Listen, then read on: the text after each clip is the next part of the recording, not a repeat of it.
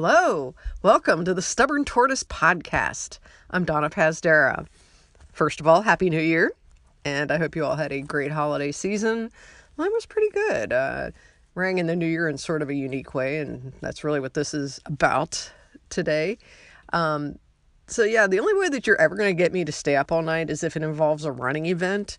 You know, I will happily work like at an aid station or pace my friends or run a night race doesn't really bother me that much. Okay, that's I'm weird, and I am not a night person by nature. So, as the new year rang in, I started a six-hour relay shift at the Snowdrop Ultra 55-hour race and relay.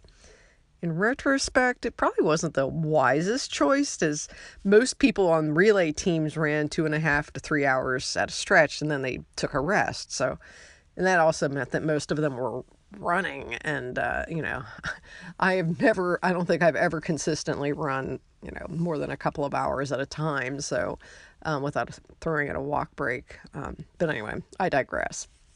I also live about three hours from the venue so i got in touch with the team captain and asked her if i could do an all-in-one shift or a couple of three-hour shifts spaced kind of closely together so i didn't have to sit around too long in between and I also offered to run at night because, you know, I've done this a few times, so it doesn't really matter.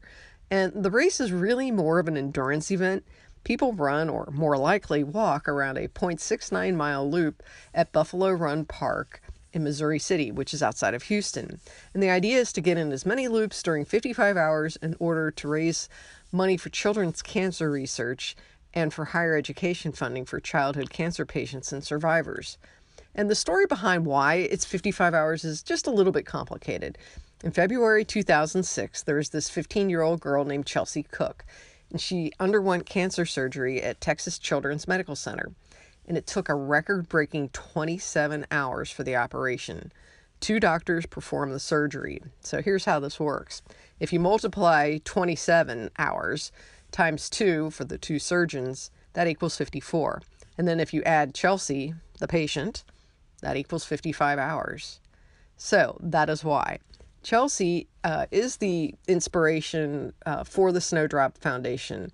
Um, sadly, she died in December of 2006, but this foundation has lived lived on and in her memory and uh, the memory of many children cancer um, survivors and patients and uh, and people who got their angel wings, as they put it. So, um, and you will also see photos of the children, uh, link, you know, just all around the course as you were going around it, and um, it's it's pretty moving, and also kind of makes you not feel sorry for yourself or anything like that. So I think it's a it's a really good cause.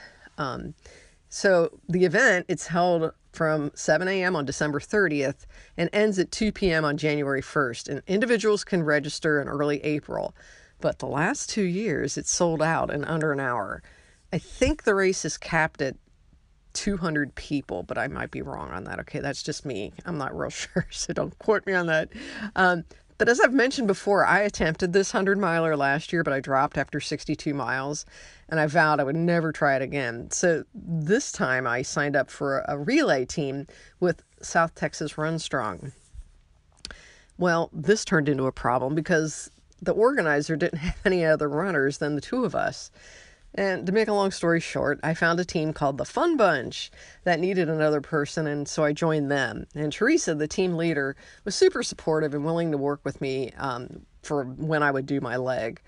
Um, so on New Year's Eve, I got to the park around 6 p.m., mainly just so I could cheer on a handful of friends who were slogging through the 100 miler. And I found uh, our set of, or their set of canopies along the path, and I hung out with Orly and Kathy's three kids um, Horacio and Don because um, they'd already finished. And Orly, Kathy, Luis, and Carlos were still out there circling around. And these are all friends of mine from the Rio Grande Valley, which I still hold very dear in my heart. So, anyway, um, I wanted to be there for everybody when they finished, um, but it was going to take a while, a long while. Don lay on a cot covered with a blanket and he was making punch drunk conversation with me. We talked about my podcast and how he enjoyed its authenticity. Thank you. And he also suggested some p- potential interviewees, something I plan to weave into the show this year. Um, yeah, I'm I'm still kind of working on the logistics of this because, as you probably know, or if you've listened any length of time, you know I sit in my closet, my bedroom closet, um, and record this thing. and it's not because I'm crazy. Uh, it's just that the acoustics of a closet surrounded by clothing really is uh, sort of a, a good environment for audio. So, but obviously, I cannot invite people to come in and sit in my closet. That might be kind of weird. So, anyway, to come, we will see. Um, and then Orly came by, and so we exchanged greetings. And Orly's just like the brother I never had. He's hilarious. Um, and he was in really good spirits because I hadn't, you know, he hadn't had much sleep, and he can kind of get cranky on these things because I've paced him a few times at, at 100 milers, and so yeah. but he was really upbeat. And so I was like cool. And he was hoping to, to get 150 miles but at this point he was pretty happy just finishing his fifth 100 miler. Kathy his wife on the other hand was uncharacteristically cranky.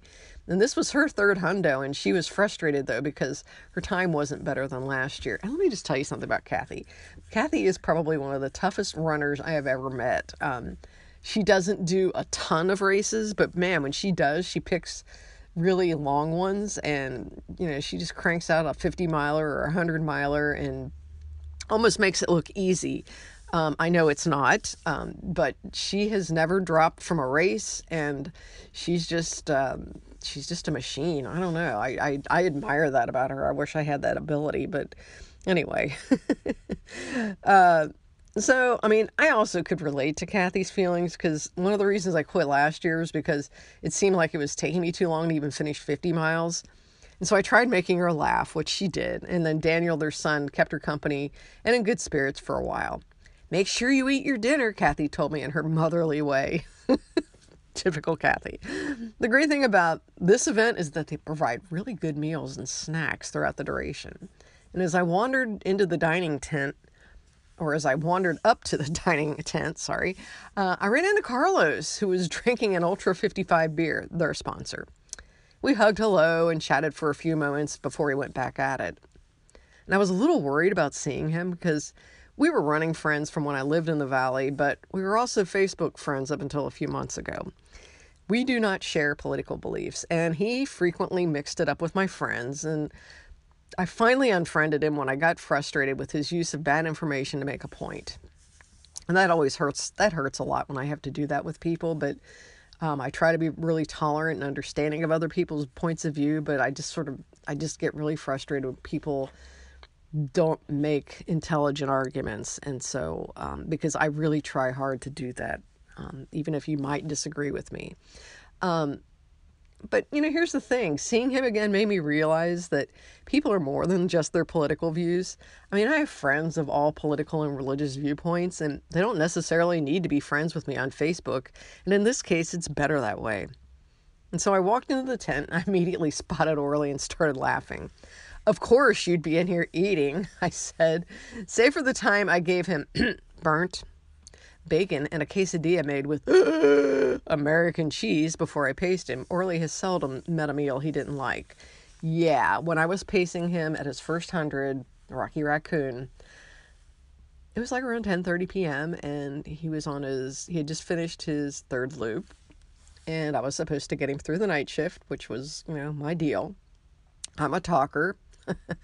And I went over to the food table, or, you know, the aid station table, and got him some food. And there was a slice of bacon. And um, the aid station volunteer said, Hey, there's two. Why don't you take both? Because you never know when you'll get bacon again. And so I'm like, Cool, you know, and I know Orly loves bacon, but oh dear Lord, he was crabby and he wasn't feeling good. And so, yeah, thank God he was in much better spirits this time. uh, and then also Horacio and Joe were at the table. And I wasn't sure how I'd be received by Joe because he was the organizer of the relay team that I had to drop out of because I contacted him a few times in the run up to the race, um, but he never replied. And so I was just like, oh God, I don't know what's going on. And I, you know, I've already paid, you know, $150 to be part of a relay team. And so I ended up contacting the organizer and she ended up putting me in touch with the Fun Bunch. So that's how that happened. But nonetheless, I broke the ice with a disarming, What happened? well, he had a lot going on and lost track of organizing the team. So then he ended up going out there as a one man team and logged 50 miles. And he kept debating whether or not he should shoot for the 100, as Patty, the race director, uh, mentioned that she would give him the buckle if he did 100. But in the end, he turned in his chip and decided not to go through with the next 50, which was probably wise. And even though I had a wild wait for my turn, I was never bored. I was a little tired, but not too bad. Kathy and Orly finished, and I saw them in. And then as midnight approached, I walked up to the start finish to look for Teresa. And she was finishing up a two hour relay leg. And I didn't know what she looked like, but when I saw her team's bib on a woman coming through, I waved to her and hugged her hello. And as the countdown to midnight began, I grabbed a tiny cup of champagne.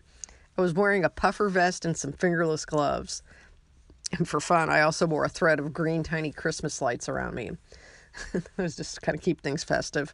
And I was not the only one out there with blinking lights and whatnot. But that lasted about two loops after it because it just got really hot. I don't know. It was it felt cold, of course, when you're sitting around, but once you start moving, I mean, I was like sweating. I thought, okay.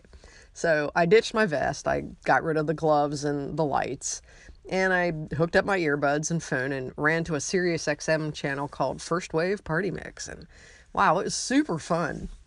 And I managed five miles in the first hour knew I better slow down or I'd fizzle out. Plus, if I didn't watch my pace, I'd end up with an ultra by 6 a.m. And in the weeks, you know, before this, uh, my mileage has been about 20 to 25 miles at best. So, yeah, I didn't want to get injured. So, around 2 a.m., I decided that I wanted coffee. But there was also boxes of Dunkin' Donuts nearby, so I grabbed a chocolate frosted one with a clock face on it. Ooh, that hit the spot. And as I headed back out, I heard the announcer say Carlos's name, and that meant he was on his final lap. And he rang the purple bell, which participants do on their 144th of 145 laps. And I ran over and saw Carlos, and then I ended up walking with him the entire loop. And to be honest, I was really happy to be part of that experience. And he encouraged me to run if I wanted to, but I declined because I figured I could cruise a loop at this point. And it was really fun to watch him finish. My South Texas contingent, Luis, Horacio, Eileen, and Joe, awaited him as he crossed the finish line, and he got a shiny buckle and posed for photos. Carlos even encouraged him, um, or encouraged me to be in the photo with him. And my sports watch died not long after. I was about 14 and a half miles, and it was 3.30 a.m., and my phone was starting to die. I was becoming exhausted. And then I just went and ditched my phone in the tent. Luis was sitting in a camp chair with a massage device working on his legs. He still had a ways to go, and I suggested that maybe he just sleep for a while and return after daylight, but he didn't want to stop. The rest of the gang slept on cots and reclining chairs, and it was tempting to just sleep for a bit, but I chided myself not to give in. I could do this for a couple more hours. And at this point, there were a lot fewer people on the course. Many had already finished, or others retreated to hotel rooms or their tents. I even heard some people snoring from inside their tents. Um, and now, without the encumbrance of headphones, I chatted up a few people and laughed at myself for picking a six hour relay shift. Most everyone was upbeat and in good spirits, and this really buoyed me.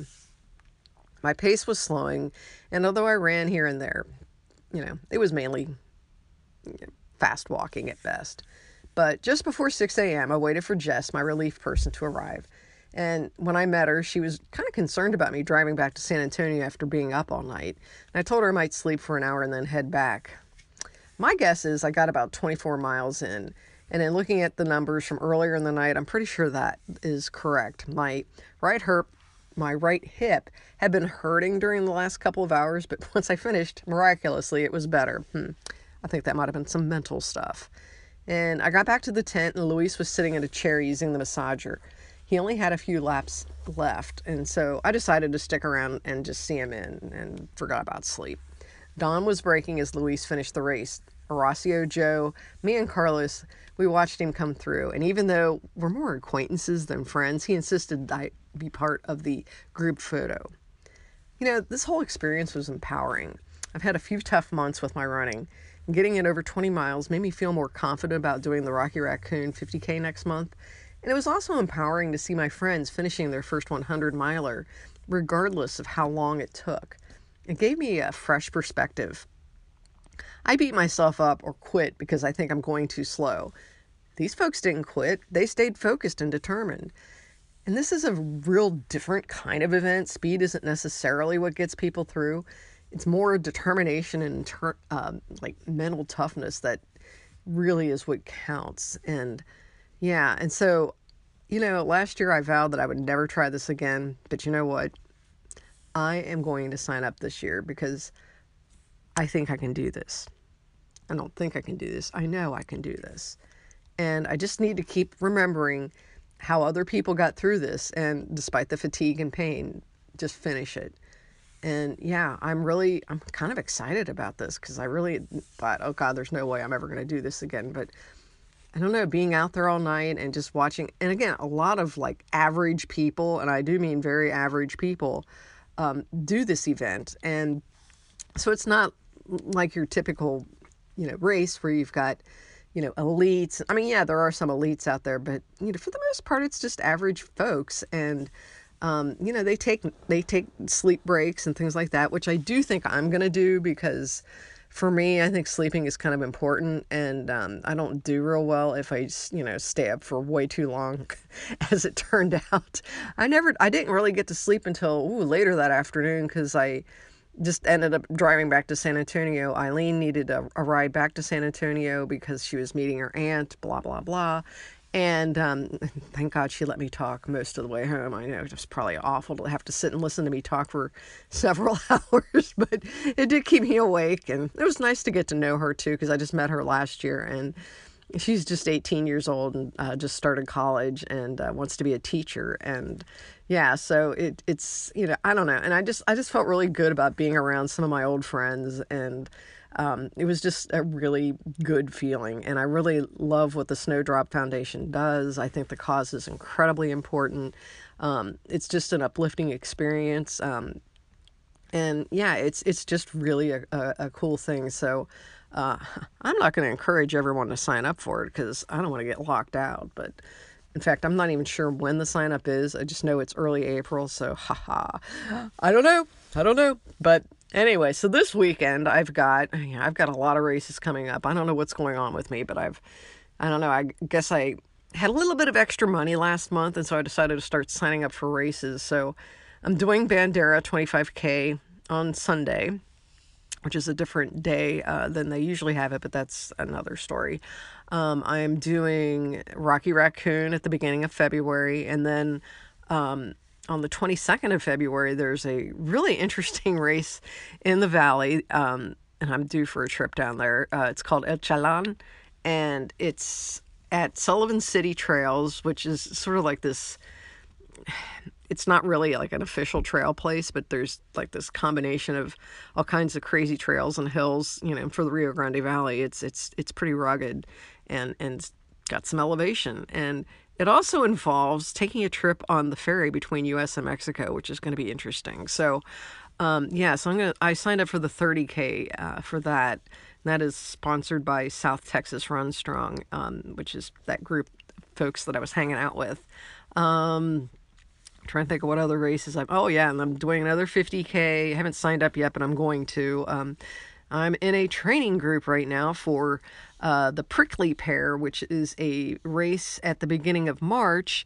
Um, and I'm going to attempt the 50K. I'm in a training group right now, uh, training for that 50K. And um, we'll see how that goes too. And it's held at McAllister Park, which is in San Antonio. The only part about this race that really kind of worries me a little bit is that I think there's like an eight hour cutoff, and I'm not real sure if I'm going to be able to do that. And I've never gotten cut off in a race, so I certainly certainly don't want to make this, you know, something that could happen. But uh, yeah, anyway, so I've got that, and then.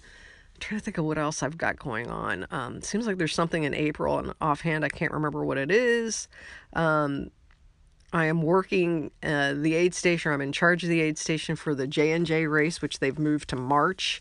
I think it's like in mid March, and um, yeah, and then ha ha ha, I am doing, or I'm signed up for my first out of state race. It's the Sugar Badger, and it's um, being run by Scott Kummer, the guy from 10 Junk Miles. Yes, he uh, is like he needs something else to do. He is in charge of this race, and it's held up in Wisconsin or Wisconsin.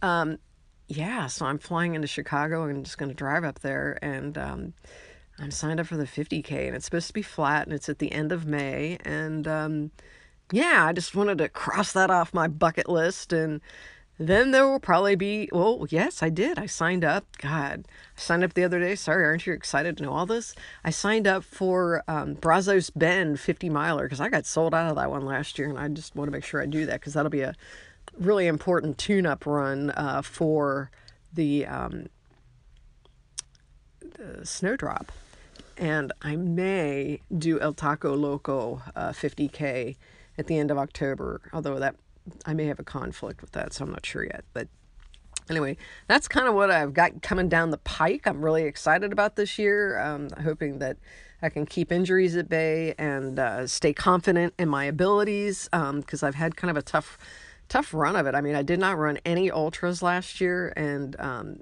so which is kind of unusual for me in the last several years. So, um, yeah, it's time to get back at it because I ain't getting any younger, you know? Uh, so, anyway, that's all I've got for now. And I'll see you next time.